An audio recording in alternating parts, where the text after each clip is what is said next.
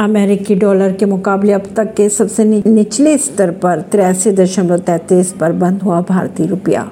भारतीय रुपये की अगर बात की जाए तो, तो अमेरिकी डॉलर के मुकाबले नौ पैसे लुढ़क कर अब तक के सबसे निचले स्तर यानी तिरासी दशमलव तैतीस पर बंद हुआ।